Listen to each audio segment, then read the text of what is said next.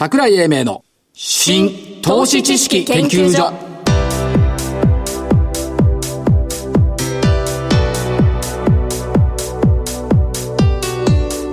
この番組は一般社団法人日本 IFA 協会の協力でお送りします。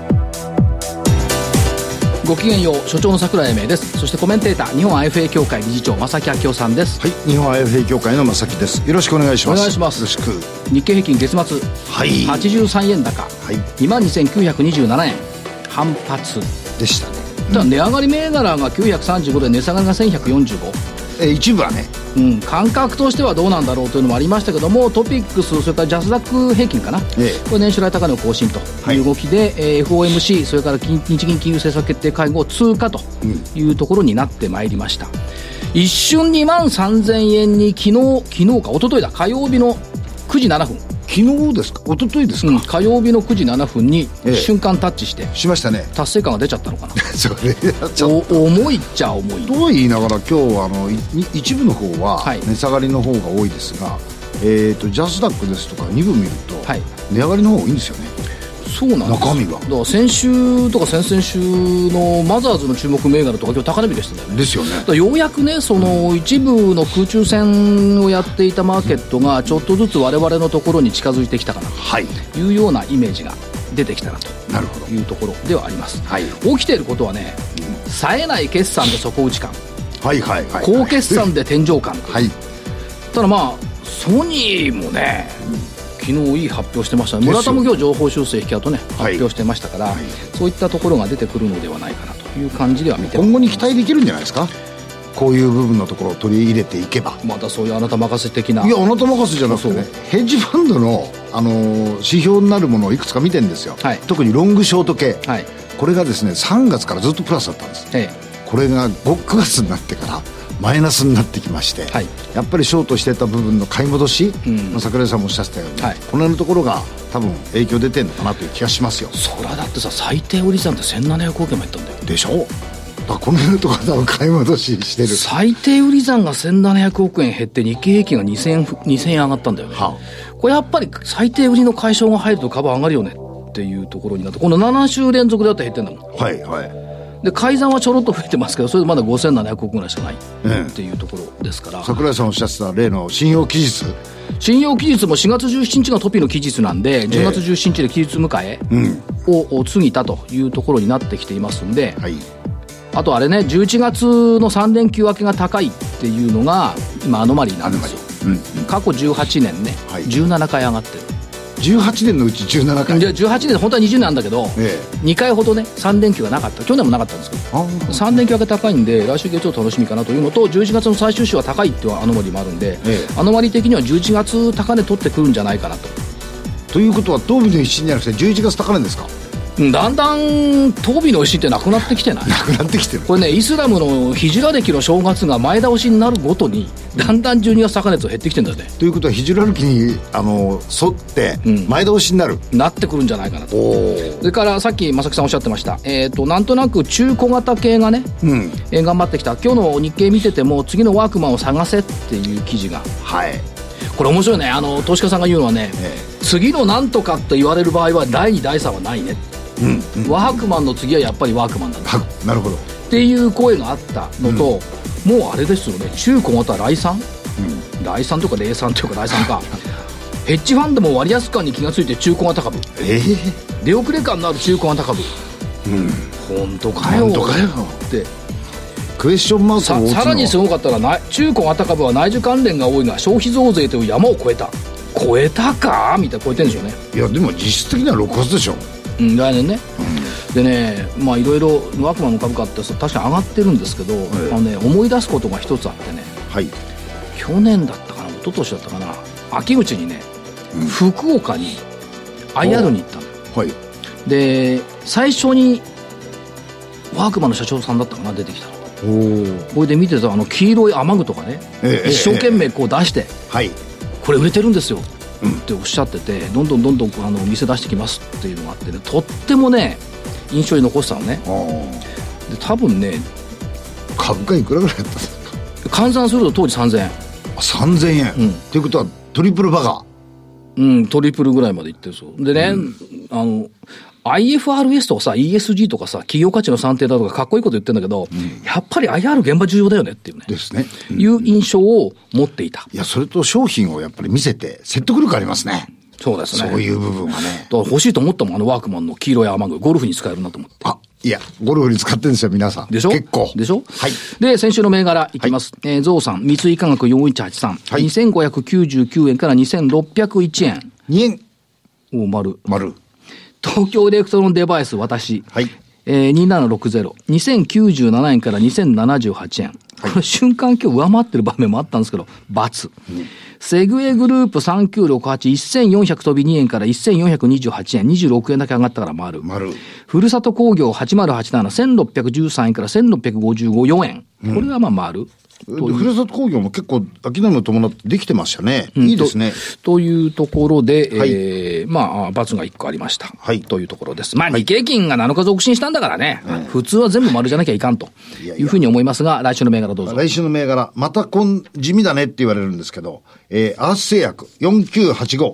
はい。これ地味でしょえーお客様目線で市場を創造するという会社の社税に沿った事業をされてまして、はい。えー皆さんご存知のアース関、アースの殺虫剤、はい。からバスロマン、それからモンダミンとかいろんな、あの、個人の生活に必要なものをずっと作ってられて、はい。一番注目したのは、えっ、と、売上が1800億強なんですよ。はい。で、時価総額も、実は1159億と、はいほぼいい勝負なんです。ええで、一番注目できるのは配当成功。はい105%から120%。はいこういう部分のところを見たら、この会社は地味ですけど、少し長く持っていただいていいのではないかと思いました。あのさ、長く持つのいいんだけどさ、これはさ、来週だからね、判定知ってますよ。そううん私はその視点でもってずっとやってるんです。いいんです。最近ヒヤリとか騒がなかったけど、どうほっとないのてください。ヒヤリはい。あ、ヒヤリ、いや、これ絶対殺虫剤の中に入ってきますからこ。の間言ってたけど、ね、有効でしょアースと来た。う。アース。じゃあロートだ。ドキちょっと待って。4527。これ大阪ですよ。いや大阪だろうと東京だと別にいいじゃない。あ、いいんですか？オバジ。え、え？ロートさんも大阪じゃないですか？大阪だろうと東京だろうと別にいいでしょいいですよ。なんで大阪だとダメなの？ダメじゃございませんよ。うん、ロート。またしばかれてる。え？いやいやいや。これね、結構ね、再生治療とかもね、研究し始めてるのよ。お再生治療？うん。再生っていうかね、医療系もね。それからあれですよ、あのー今世紀になってこの株テンバーガーなんだよ。10倍？10倍。10地味ですけどねうんちょっと調整はしたんですけども、また戻ってきてるんで、面白いなっていうのがあって、ロート。ロート確か東京浜松町じゃなかったかな。ということ。目薬。ですよね。目薬よ。ロート目薬。化粧品もよってますよ。胃腸薬もよ。一応薬も使ってます。で、とにかく人がやらないことをやるっていうのがロートなの？あ、そうなるほど。これ面白いと思って、ロートね。はいからもう一回5631アーム。お日本製鋼所。はい。重工頂戴。やっぱり中身変わってきてるもんね。あの、この間おっしゃってましたね。ジョジョジョジョって上がってるでしょ？我々が考えた時の日本成功書と違いますねじ。ゃあ、アームって言っちゃいけないんだ。日本製鋼所って言わなきゃいけない。それから東芝テック6588。おチャートを見てください。右肩上がりをずーっと。ずっと。まあ POS、ポスもあるんですけども、やっぱりキャッシュレス等々を含めてね、音声認識だとかいろんなものをやり始めてきてるから面白いな。っていうことと、えーもう一つ新興市場から4434サーバーワークス。今年上場した会社。はい。アマゾンのクラウド。はい。AWS。これの導入をやってる。ここが別にサーバー売ってるわけじゃないんですけども、アマゾンのサーバーの代理店。代理店。うんうん日本で最大。でねみんなクラウドに今移行し始めきてきてるお。ということで、最初はね、サーバー1台2台分だったんですけど、もう全部買える。500台とかね。おそういうのが出てきてるんで、非常に伸びているっていうところで、えっ、とね、今採用を増やしていて、だから、えっ、と、経費はかかり始めてるんですけども、今ここで採用してどんどん広げないといけない。エンジニアの積極採用っていうのは、これ評価したい。それともう一つはね、これ Amazon のサーバーをパソコン、スマホに展開し始めてきてる。これ成長エンジンになってくるというふうに思ってるんで、この3つです。え、え、三つ四つ？え？三つですか？アーム、東芝テック、サーバーワークス、プラス、ロート4つ。四つですね。でした。はい。えーそれでこの後、本日のゲストのご登場です。はい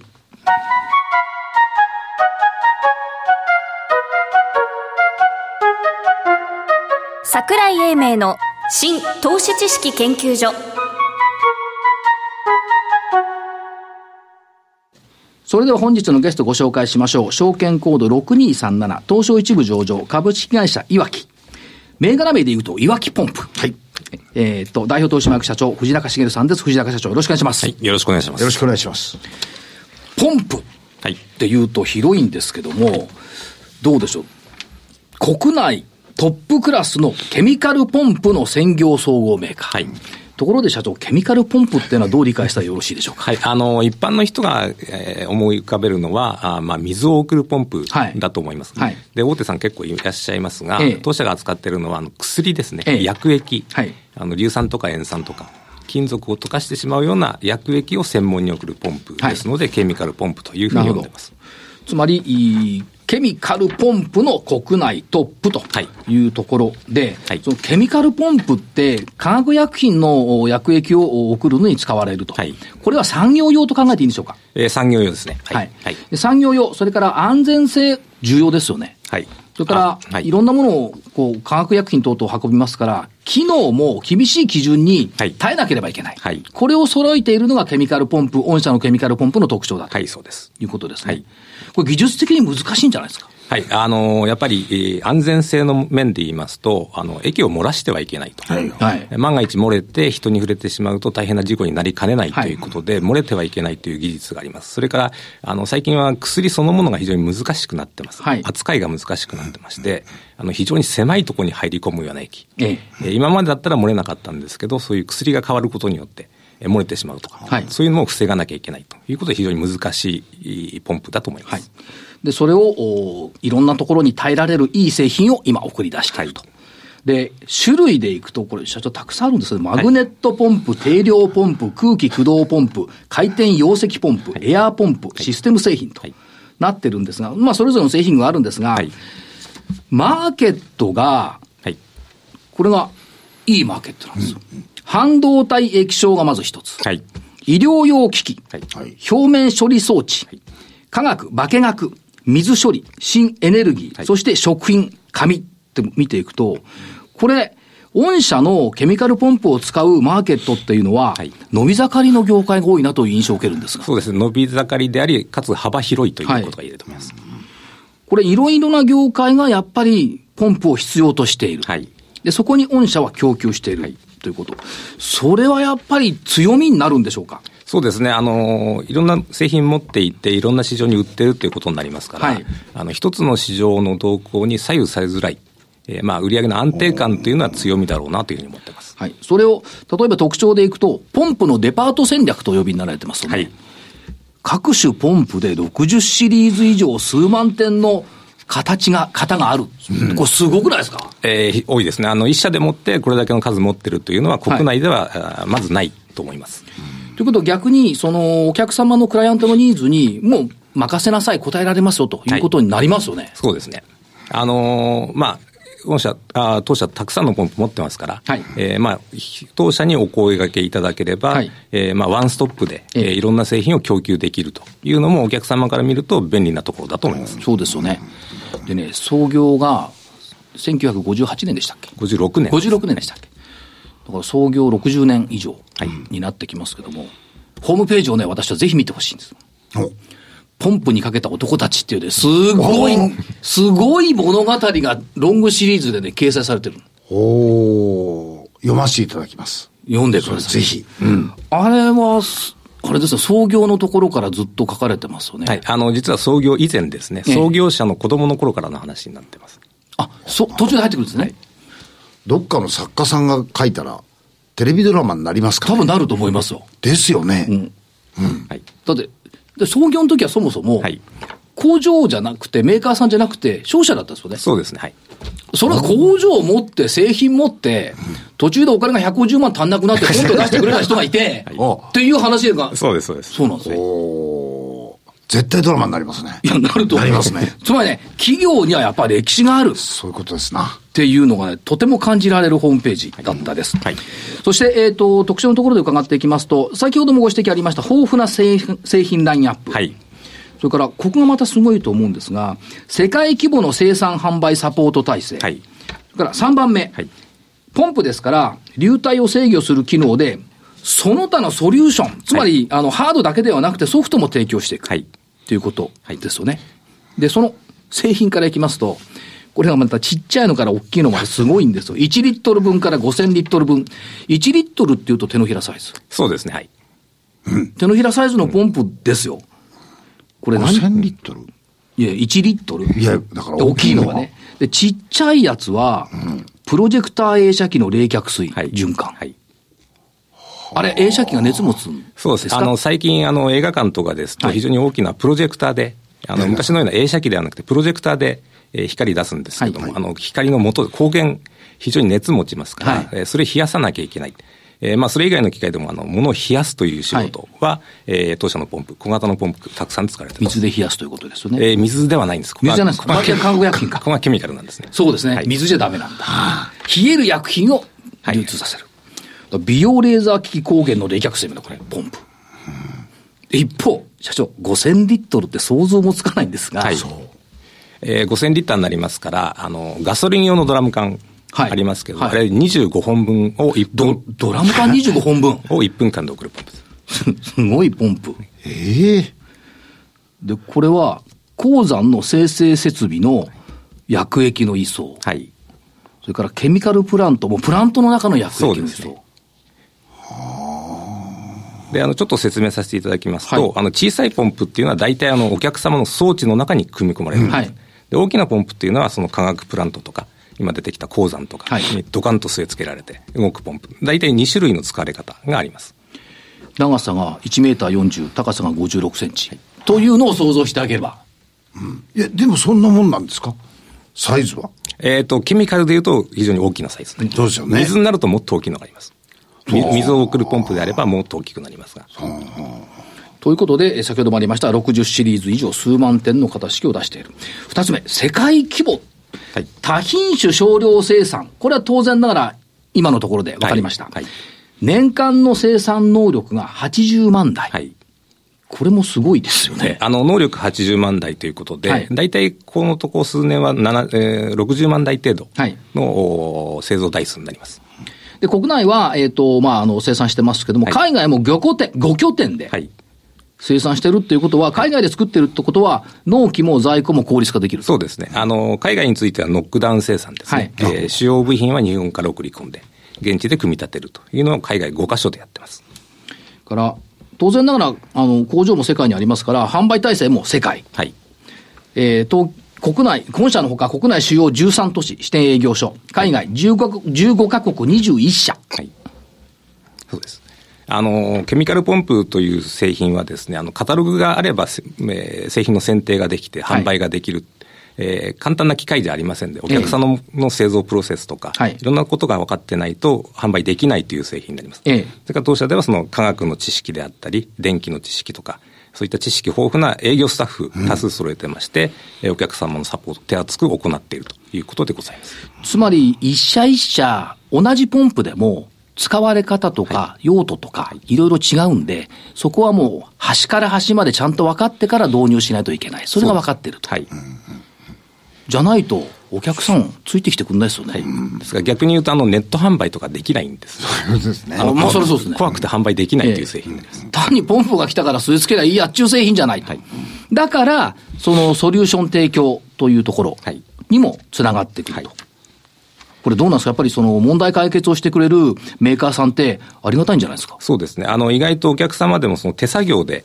はい、え液体を混ぜてたり、え濃度管理してたりっていうお客様多いんですけども、当社あの、ポンプだけではなくて、センサーとかあるコントローラーとか、そういう周辺機器を持ってますので、はい、当社でこう、えー、装置として組み上げて、お客様の製造装置を作ってしまうというようなこともやっております。まあ、それがソリューションになるかなと思います。なるほど。つまりハードからソフトまで、うん、世界中で、多品種でやっている。ケミカルポンプ。うん、絶対強いね。強いですよ。強いですよ、これ。うん、えっ、と、業績面でいきますと、水処理市場、化学市場向けが好調というところですけども、はい、えっ、と、2020年3月期、通期の見通しでいくと、増収増益。はい。というところで、はい、いいですよね。それから、市場別の売上高で見ていくと、はい、まあ確かに今の世の流れかもしれないんですが、今期の見通しでいくと、半導体液晶のところはやや減ってきてる。はい。ただ、医療用機器が半導体液晶を売上高で超えてきた。はい。これは、どうなんでしょう？非常に典型的って見ていいんですか？そうですね。あの、当社でも、えー、まあ、半導体に依存しない売り上げにしようということで、はい、他の市場を一生懸命やってるということございますが、はい、あの最近のその健康志向の高まりとか、えええー、がありまして、医療機器っていうのは、ここのところ非常に伸びてる分野になります。はい、それともう一つは、やっぱり水処理の部分が、これも伸びてます。はい、それからね、化学、うん、科学、これ、二桁の伸びになってきてる、はい、これは中で背景あるんでしょうか、えっ、ー、と、科学ですと、薬品を作る工程で作られる、使われるポンプということになりますが、はい、えー、例えばリチウムイオンバッテリーの原材料を作るとかですね、えー、そういったところでも化学産業、非常に盛んになってますから、はい、そういうところでポンプが使われているというのが好調の原因だと思います。ということはやっぱりハイレベルな製品を作るところのニーズは、減ってなくてむしろ増えてるって考えた方がいいんでしょうか？と考えております。そういうことですよね。はい、誰でもできるものじゃなくて、はい、やっぱ私たちにしかできないものについては御社のポンプを使っていくっていうところが増えてきてるのかなというふうに受け取っちゃったんですが、間違ってはいないですよね。そうですね。はい。そして、今後の戦略。オールいわきで世界ナンバーワンを提供する。はい。グループ一丸で世界ナンバーワンの製品品質価値サービスを提供していく。とありますこれ、邁進しているということでしょうか？そうです。えー、いわきグループの10年ビジョンっていう、これの訂正目標になります。訂正目標ですね。はい、そして、えー、キーワード、チェンジチャレンジ、はい、ということになってきてますし、えー、収益基盤の再構築整備というのも謳われてますが、はい、これはどう考えたらいいでしょうか？えっ、ー、と、当社、えー、60何年経ってる会社ですので、はい、えー、まあ、昔からのやり方やってる部分というのもございます。はい、そういった、まあ、ある意味効率が良くないところをもう一回整備し直して、えー、まあ、モダンな会社にしたいなということが、そういう言葉に込められてます。現状でいくと、種まき期から始まって、今、育成期にいると。はい。で、2025年3月期が収穫期のそうです。ゴールということですね。はい。はい、で、2025年5月のも定着定量目標としては、えっ、ー、と、売上高でこれは400億。連結400億。連結400億、はい、ということですね。海外、国内で半分半分という見通しを今、目標を出されてます。はい、ということで、やっぱり強化する市場への経営資源の優先投入、これやっぱりやっていくところですね。はい新規事業のビジネスモデルをどんどん拡大していくというのもこう出てきているというところです。海外の展開っていうのはやはりまだまだ伸びると見ていいんでしょうか？そうですね。あの、もともとが当社海外、規模が小さいもんですから、はい、各国の GDP に比べて、そのポンプの売り上げがどうかと言われますと、まだまだ伸びしろがある分野だと思います。はい、それともう一つ、ちょっと分かりにくい言葉なんで教えていただきたいんですが、はい、アクアティック事業。はい。これはどういうことでしょうか？えっ、と、これはですね、アクアテック、えー、簡単に言うと、魚を飼うシステムの事業になります。はい。えー、まあ、小型魚類と呼んでますが、えー、まあ、メダカとかゼブラフィッシュとか、はい、えー、まあ、工場排水の毒性評価とか、ええ、遺伝子の研究とかで、その魚を使うと、え、まあ、動物実験で使う魚なんですが、えー、まあ、以前ですと、マウスとか使ってましたが、はい、えー、魚非常にあの、1年間で4世代ぐらい変わりますので、えええー、そういった変化が分かりやすいということで、えー、最近動物実験で使う魚を飼育するためのシステムと、えー、これを中心、機器としてはそれを中心としたのがアクアテック事業というものになります。はい、これは、どっちかというと、いわきアメリカ、いわきジャパン、両方で共同でやっていく。海外はいわきアメリカ。えー、そうです。あの、アメリカ地区は、えー、いわきアメリカで、はい、えー、日本国内はあ日本のいわき。それから、えー、中国であったり、ヨーロッパであったり、出先の会社を使って広げていこうという計画です。これあの、事業統一ブランドのロゴマークが、いわきアクアティックって入っていて、はい、お魚のマークになってるんです。はい、それだけやっぱりブランドイメージも作ってきてるってこと？そうですね。ですね。えあの、当社もともとは、えー、いわきの中でレーシーというブランドがありまして、はい、これはあの、魚を飼うためのポンプや機器のブランドなんですが、はい、えー、それに加えてアクアテックというブランドも追加したということです。で、まあ、将来的に医薬、医薬、医療品、医療、医療医薬分野での応用を想定して動いてきていると。はい、ポン、ポンプってやっぱり社長、いろいろ広い範囲がありますよね。広いですね。はい。改めて伺ってみて思うんですけども。はい、そうですよね。はい。あそこにも使われてたんだと。そう。でしょそう。ちっちゃいさほど先ほど社長ご指摘になった見えないところで使われてるっていうところがありますし、はい大きいところでも、そ、そこから、そのポンプを使って使われた製品が日常生活の中にやっぱり我々あるってこと？そうですね。例えば、あの、コンビニエンスストアの中の商品で言いますと、はい、まあ、大抵の商品、まあ、当社に限りませんが、えー、ケミカルポンプ使われて作られている。はい。えー、ほぼすべての商品と言ってもいいと思います。なるほど。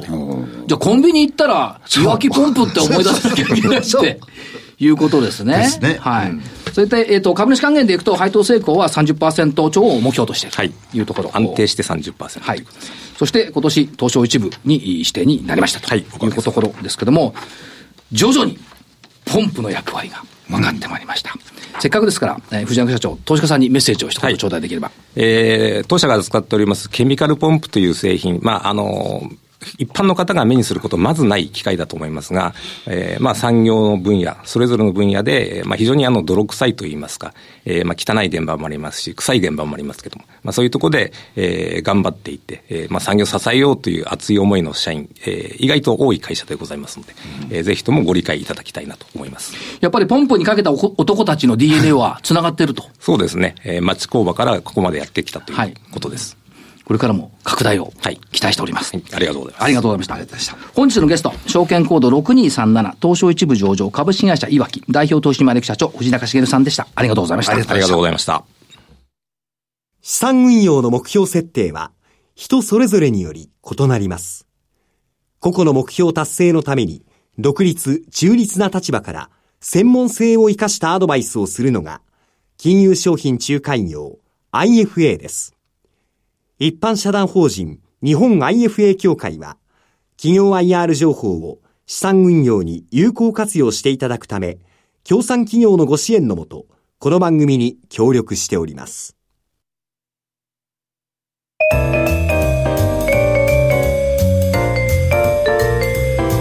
桜井英明の新投資知識研究所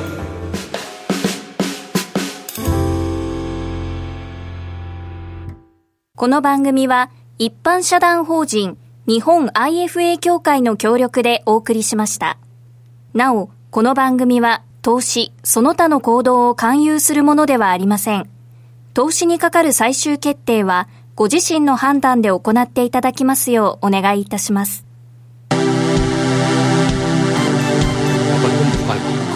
もっと勉強しよう60年。研究しよう。そう。